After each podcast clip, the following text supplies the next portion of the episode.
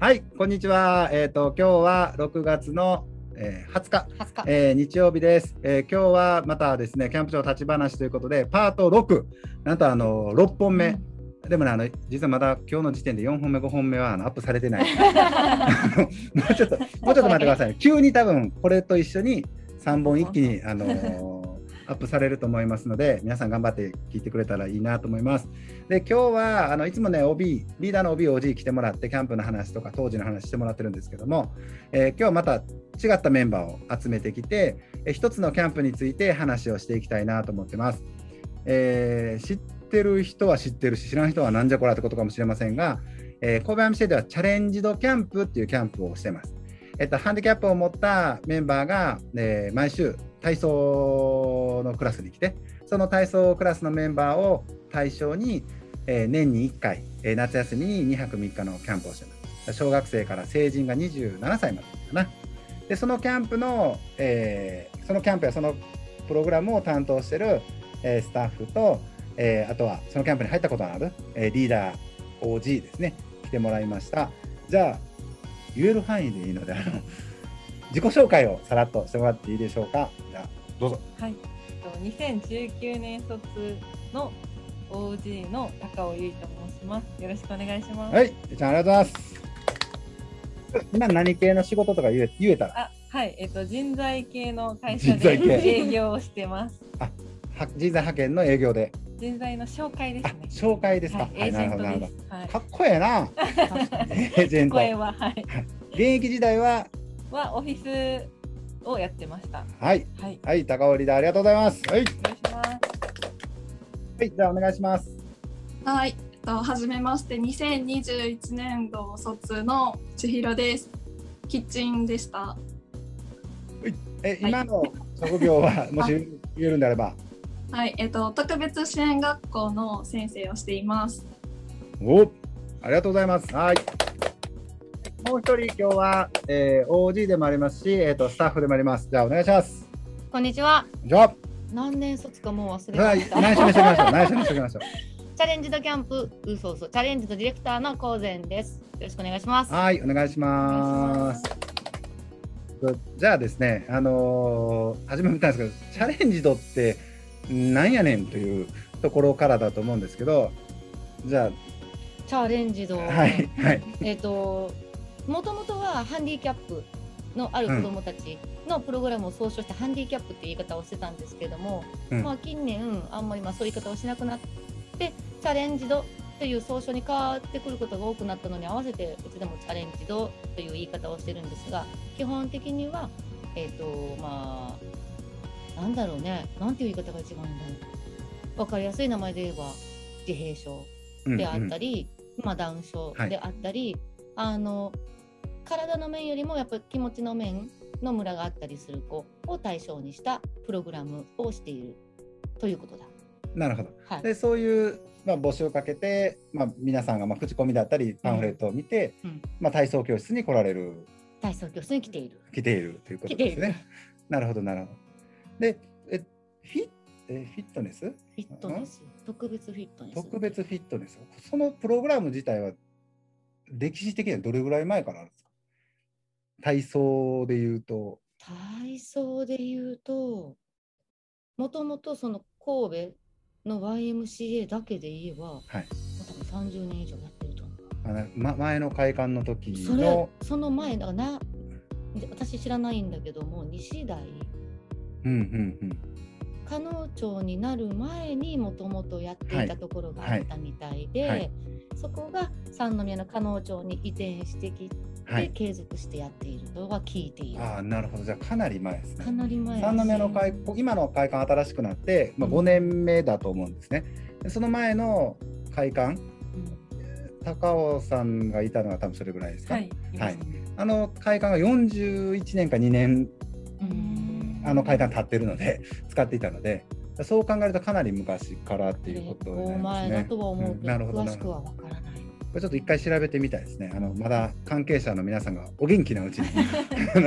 聞いてみたいなと思います。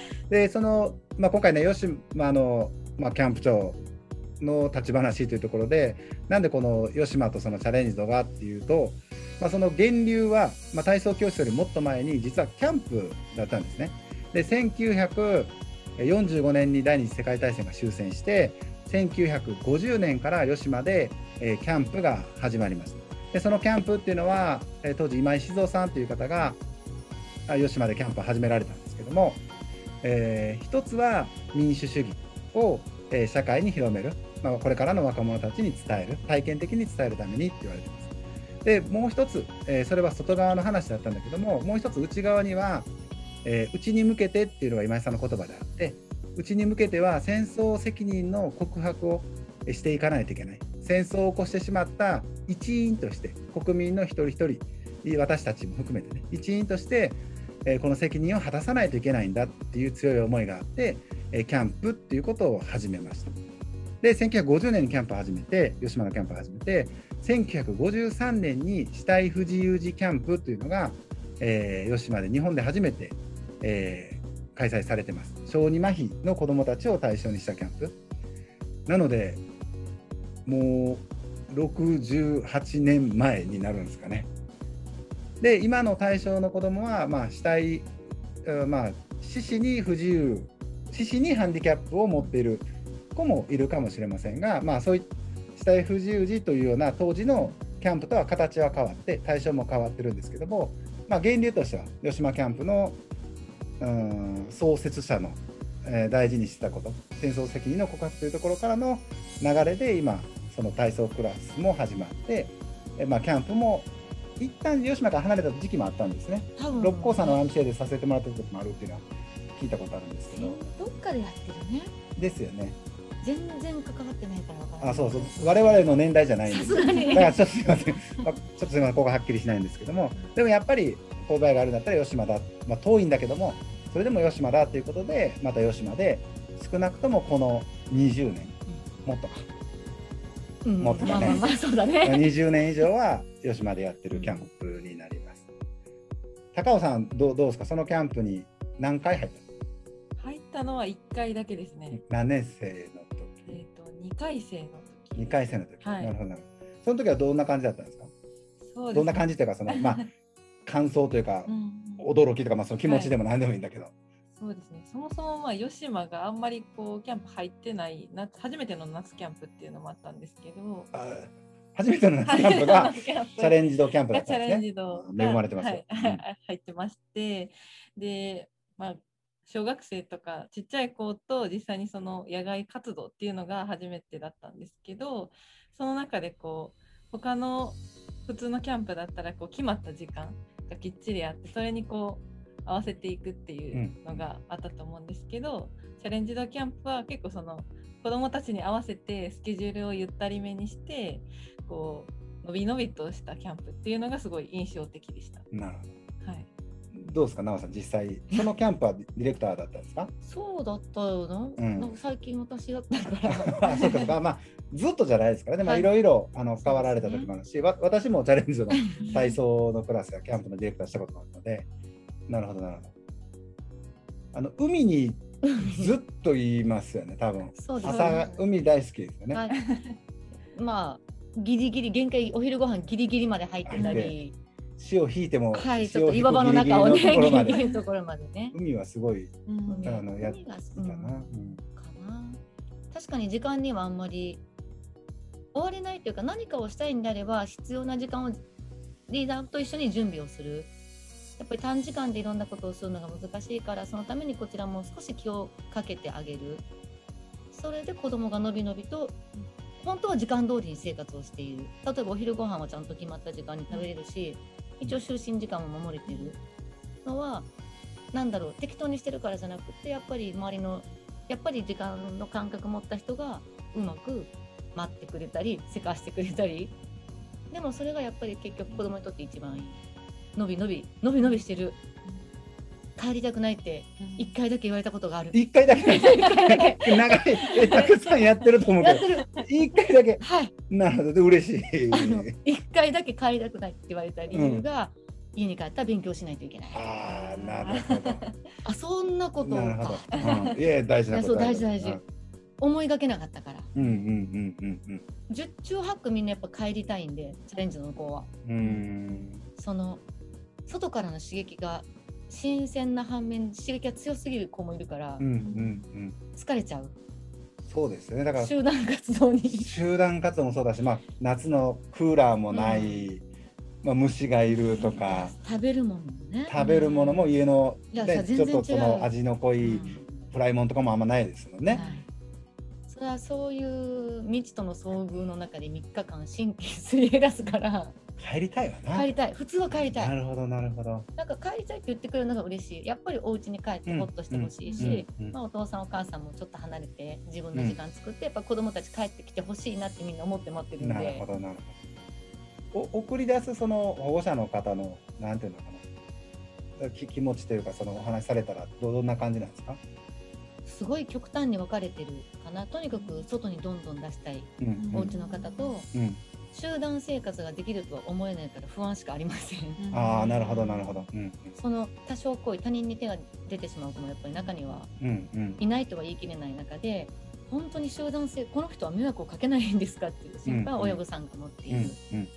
あそれを責任持ってお預かりしますよって言った時にちょっと嬉しいしめっちゃ不安ですって言って、ああなるほど。うん。初めての人はね。そりゃそうですよね。だけどやっぱりすごい言い方悪いんですけど親御さんの方が先に亡くなる中でうんうんうんうん。いろんな人に助けてもらわないといけないってなったら、いろんな人に出会った方がいい。うん。いいも悪いも含めて。うんうん。だから安心して預けてくださいって言ったらじゃあ信用しますって。言ってあうん。嬉しいですね。やっぱそれは週1回のその体操クラスうん。の中での信頼関係を築いていってじゃあ今年こそはキャンプにっていうような風に段階を踏んでいくんですかね。そうですねだん大体小学校から幼児さんから来てるので一緒に生活を見てきてる、うんうん成長の生活を見てきてる中で、親御さんも少しずつ信頼してくれるやっぱ急には信頼してもらえないんうん。でそうですね。うんうんまあその困った時に一緒に悩んだり、まあ、何かができた時に一緒に喜んだりの繰り返しかな。うんうんなんか変な話ものすごい叱られたこともあるし親御さんの人に、いうんうんうん。やそれはあるある。もうあなたたちみたいな人には預けられない、うんうん。人を何だと思ってるんだっていうぐらいまではやっぱ言われることもある。うんうん。でもそれも、まあ、気も伝え方が悪かったり、受け取り方が違かったりするからもう泣きながら話したこともあるし、うん。なるほどね。でもそれの繰りまあじゃあまあリーダーがそこまで言うんだったらまあ行こうかってうんなってくれるかな。なるほど。まあ信頼に変わっていくっていうかね。うんそうだねうんなるほ時間はかかるかな他のパッとキャンプに行こうかなって思うお子さんたちよりも。ど。うんうんなるほどな。じゃあまあ行く子たちもすごい勇気を出してきてるし、親御さんもねお親送り出す側もうんやっぱ同じぐらいもしかしたらそれ以上の本当に勇気を持って出してくれてるっていうことですよね。うんうんそのわざわざ3日間いないのに小豆島に泊まりに来た人いるから。えー、え会えないですよね。会えない。あ、もちろん会えない。会いに行ってもい。いいですかってからダメですって言って。だけど、もう距離的にでもちょっとでも近くにいたいそう、と。あの初めての、本当に初めてのキャンプ、うん親元を離れての泊まりだったのと、はい。まあ若干病気を持っているから、うんうんうん万が一の時に駆けつけたい。うんうん。あの、いやあそこのね、すぐ見えるところのホテルにあお泊まりになられてー、あの対岸のね。はい。なるほどなるほど。あの別々のルートで帰ってくるっていう。あまあちゃんとそこは配慮していただいてね。なるほど。でも大体みんなすごいお母さんたちもちょっと気持ち的にほっとした。うんうん。その3日間心配もあったけど自分の時間もちょっと作れてよかった、うんうん。そしてこんなにも子供のことを考えるとは思わなかったって言って、それは大丈夫かしらってこと？もうそうだしうん何してるんだろうなとか、うん。なるほどなるほど。本当に送り出してみるといろいろ思いましたって言って言ってくれるかな。やっぱすごいですね。家族にとってすごい体験なんですねう。ん全部がキャンプに行くっていうことが。なるほど。はい、千尋さんはどうですか？あの、はいちょっとでキャンプは何チャレンジドのキャンプは1回 ?2 回？1回です。?1 回。何年生の時行ったんですか？確か3年生の確か3年生。あの卒業するとね、だんだん分かんなくなるんですけどね。去年亡くなったからね帰ってくれてたんだああ、そうかそうかそうか、そうだったね。なるほどなるほど。どどうだったんですか？正直な入った時のそのき感想？というかその時の気持ちってどうだったんですか？と私は結構キャンプに入ってた上でのチャレンジドキャンプだったので普段の吉島のキャンプとの時間の流れ方の違いにまずすごく驚きました。さっきイエイさんもおっしゃってたようにすごいゆっくり自由な時間が流れているなっていうのも思ったしあとはメンバーが全員めっちゃ個性的で。毎日すごい楽しかった思い出があります。うんうんうん。なんかその印象的なシーンというか出来事とかはあったんですか？そうですねなんかいつも食事の時とか結構歌歌うんですけどうんうんなんかそこでずっと歌ってたキャンプダホイを海辺を一緒に歩いている時にキャンプダホイって歌い出してくれてうんうん。なんかすごいなんか吉島のキャンプソングの良さを改めて知ったというかうんうんなんかあんまりその食事の時は歌ってる印象なかったんですけどそれでも、あこうやって歌歌ってくれるんだなっていうのがすごい嬉しかったのを覚えてます。なるほど。あのまあ吉島をね行ったことない人はちょっと想像はつかないかもしれないし、まあ、今コロナなんでねちょっと雰囲気は違うんですけどおそらく全国のキャンプ場の中でもこんなにも歌を歌うのかっていうぐらい あのキャンプソングと言われる、うん、なんだろうな民族民謡みたいな歌から あ言葉もよくわかんない歌から「キリキリキリ」とか「ゆぽい」とかね。ああとはまあちょっと流行りの曲が時々ね入ったりもするんですけどそんな歌を歌いまくるんですよね。でそのよくねいろんなキャンプでそのリーダーたちはキャンプ歌の声が大きかったから子供は楽しんでいたはずだ。キャンプは成功したんじゃないかっていうことを言うようなあことが評価会とかでね、うん。あるんだけどじゃあそれは違うと。一つのああのひ基準目安にはなるけれどキャンプキャンプで歌の声が出てるっていうのはね。でもそれだけでいいか悪いかってことにはならないしあの場面によっては静かにハミングもしくは心の中で歌うっていうこともキャンプのファンの中の一つだから。でもそのそうじゃない場面で歩きながらとかね帰ってからとかねバスの中でね楽しかったら一人で歌ってるんだよね下手したらねあのトイレの個室から聞こえてくるんですよ。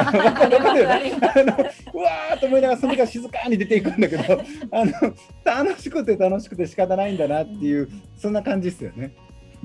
それすごいわかりますね。なるほどなるほど。どどうですか今の上田さんの？いやいや、ありがたいお話。いやいや、本当にありがたい。あの、受け取る人によって、それは単なる鼻歌うんと取るのか、あ生活の中に歌が入ってくれたのかなとか、まあ、吉まで聞いた歌をここで歌うんだなっていうのは本当まあ受け取る人によって違うし受け取る人が喜んでくれたらやっぱ子どもたちは嬉しいからそれはすごいやっぱり私たちよりも新鮮にね、受け取ってくれるから、本当学生のリーダーたちに見てもらうことは私にとって嬉しいしありがたいしすごいいい刺激になる。やっぱり子供も私にまあ飽きてるって言い方よくないんだけども、うんうん。ずーっと一緒に生活してきてずーっと見てきたから私のことを知ってるし信頼もしてくれてる反面リーダーたちに「わあすごいね」とか「これができたんだね」とか「今日面白かったね」って言われた時の顔はすごくいい。ああなるほどね。あの私が言うより。そうそう私が言うよりも飽きてるってのは向こうがってこと。あそう向こうが。なるほどなるほどなるほど。私じゃないよ、うん子供たちが私に飽きている。あまあまあまあ仕方ないあまりに近い存在になったっていうね。ある意味でいいことなんだけどね。多分今、うんあそういやいい意味で言ってるよもちろん全部、うんうんだけどやっぱり学生さんとかその普段接点ない人うん。に接して嬉しいとか叱られるとかっていうのは本当に貴重。うんうん。だから喜んでくれてありがとう。はい本当に。なるほどなるほど。いやいや本当そう。え千尋さんは今のその職に就こうと思ったこととそのキャンプの経験っていうのはリンクするんですか？元からその、まあ、大学を選んだ時から、まあ、教教職の免許とか取ってたのかなと思うんだけど元からその特別支援学校に行こうというつもりだったんですか、いやもともとは小学校の先生になろうと思っていてうんうん、別の場所でのボランティアがきっかけでそういうハンディキャップのある人。と関わる仕事がしたいなって思ったんですけどうん。それでもずっとチャレンジドキャンプは入りたいなって思ってたので、うんうん、それですごいいい機会だなと思いました。なるほどなんかこの仕事についてからも子どもたち目の前の子どもたちと関わるときにあのこのチャレンジドキャンプ参加したキャンプを思い出すぐらい結構印象に残ってます。キリキリキリキリとか歌ってないですかね。私が歌ってるかもしれないです。なるほど、なるほど。そうですよね。あの今年もまだ、まあ、人事が仮確定してリ、リーダーのね、キャンプの人事仮確定して、まあまあ、まだもうちょっと動きはあるかなと思うんですけど、まあ、は初めて、まあ、1回生だったり、まあ、初めてチャレンジドキャンプに入る子っていうのは、まあ、こちらからまあ、オリエンテーションというか説明はもちろんするんだけども、まあ、どんなキャンプでもするんだけど、まあ、ちょっとやっぱり緊張する、うん。なかなかその今の日本の社会ではうーんハンディキャップがある人と関わる共に過ごす場面機会っていうのが極端に少ないと思うんですね。あのあまり良くない意味でもその分けられすぎてるというか、出会わないように出会わないようにっていうような仕組みのように僕は感じてるんだけどもだからこそ少し構えるというか緊張するというかそういう後輩たちも多いんですよ。今年の子がそうだって言ってるわけじゃなくて、まあ例年なんですけどなんかそんな後輩たちにこうメッセージみたいなのがあれば高尾さはい。んはい そうですね。なんか、まあ、結構びっ初めての経験でびっくりするとは思うんですけど、なんかこう。普通のキャンプより1対1で向き合える時間っていうのがすごいあるので、その子のいいところとかどういうことができるようになったみたいなところをこう見つめる機会としてはすごいいいキャンプだなっていうふうに私は思ったのでなんかそれを楽しんでもらえたらなと思います。なるほどはい、ありがとうございます千尋さんどうですか？はい、えっと私は、うん、ハンディキャップのある A さんじゃなくてあの目の前にいる A さんとして向き合ってほしいなっていうのはすごく思います。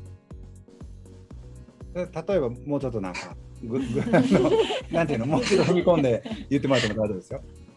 えー例えばその A さんが自閉症だったとして A さんは自閉症があるからこういうことをするのかなとかもしかしたらこういうことをするかもしれないとかじゃなくてあ A さんはこういう音が苦手なんだなとかこういうことをすれば一緒に喜べるんだなっていうのを関わりながら見つけていけるとこっちも楽しいし A さんもきっと楽しんでくれるかなっていうふうに思います。なるほどありがとうございます。すごい大事ですよね。それはもういかなる時もそうだしキャンプだけじゃなくてもそうなんですけど小4だからとか女の子だからとか、まあ、ハンディキャップがあるからとかっていうことじゃなくて目の前の人と相対するっていうことは、まあ、例えば診断名だったり何かの区分で見るんじゃなくてその人の存在全てを受け止めるっていうのは僕もすごい大事にするところだしあの伝えていきたいな僕もあのずいぶん前にリーダーだったんですよで多分ね現役時代2回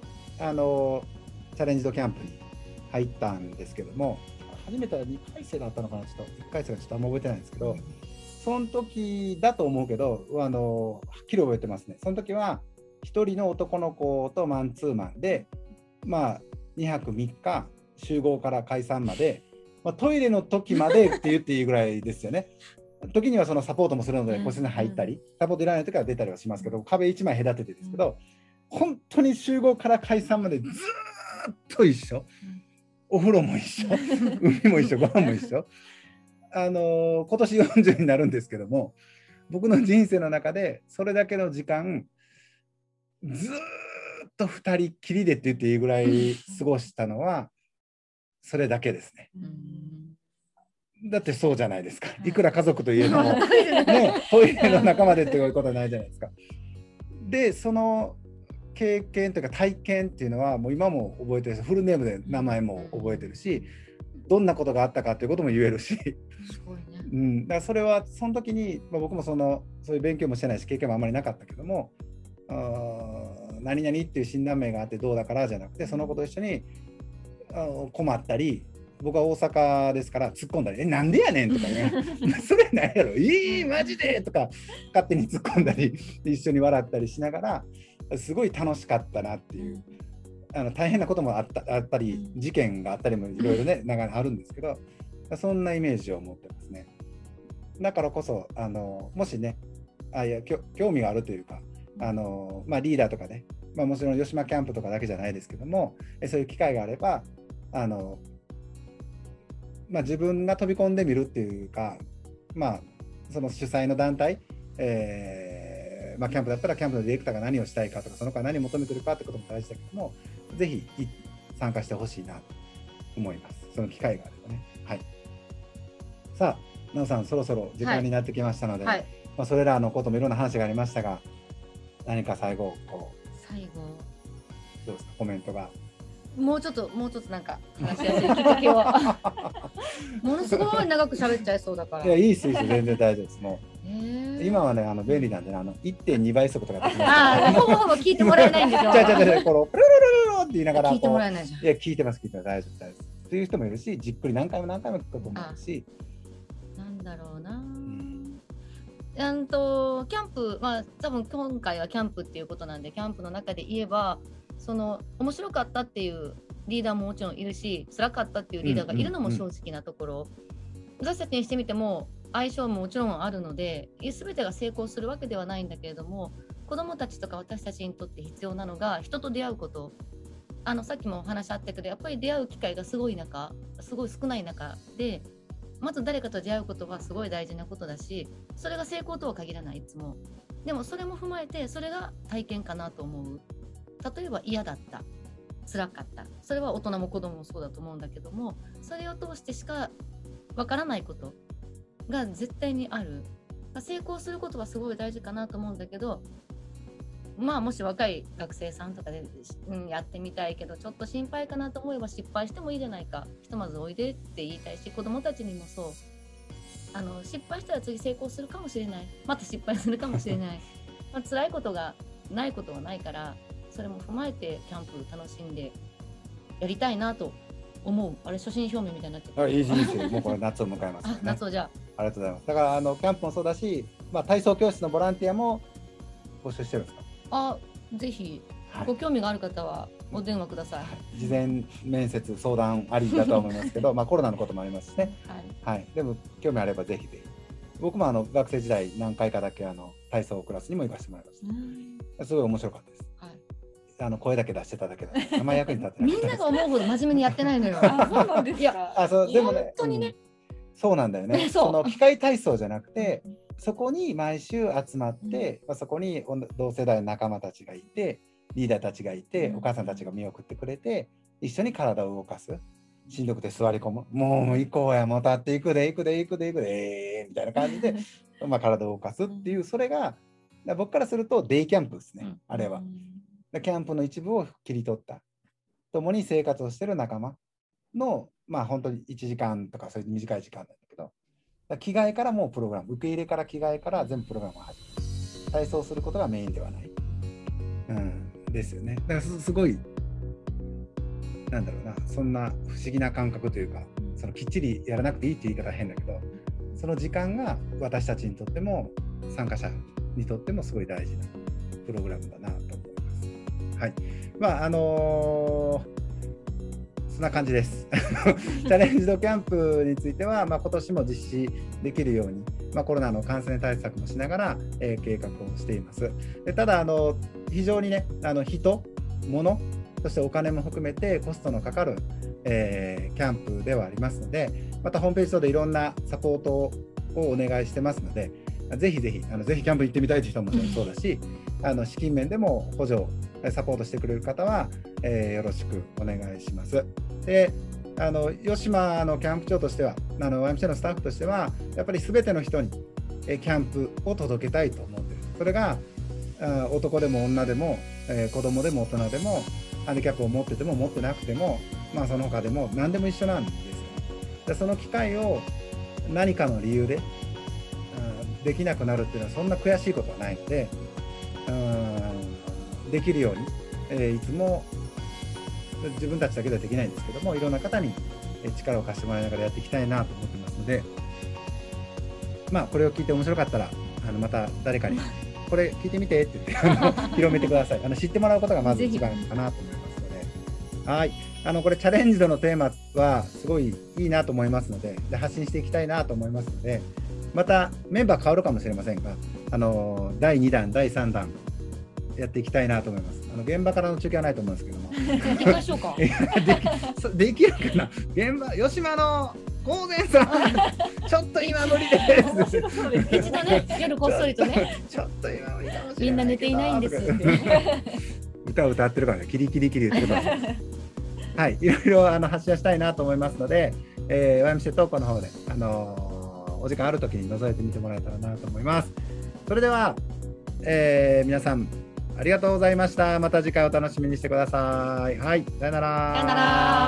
ありがとうございます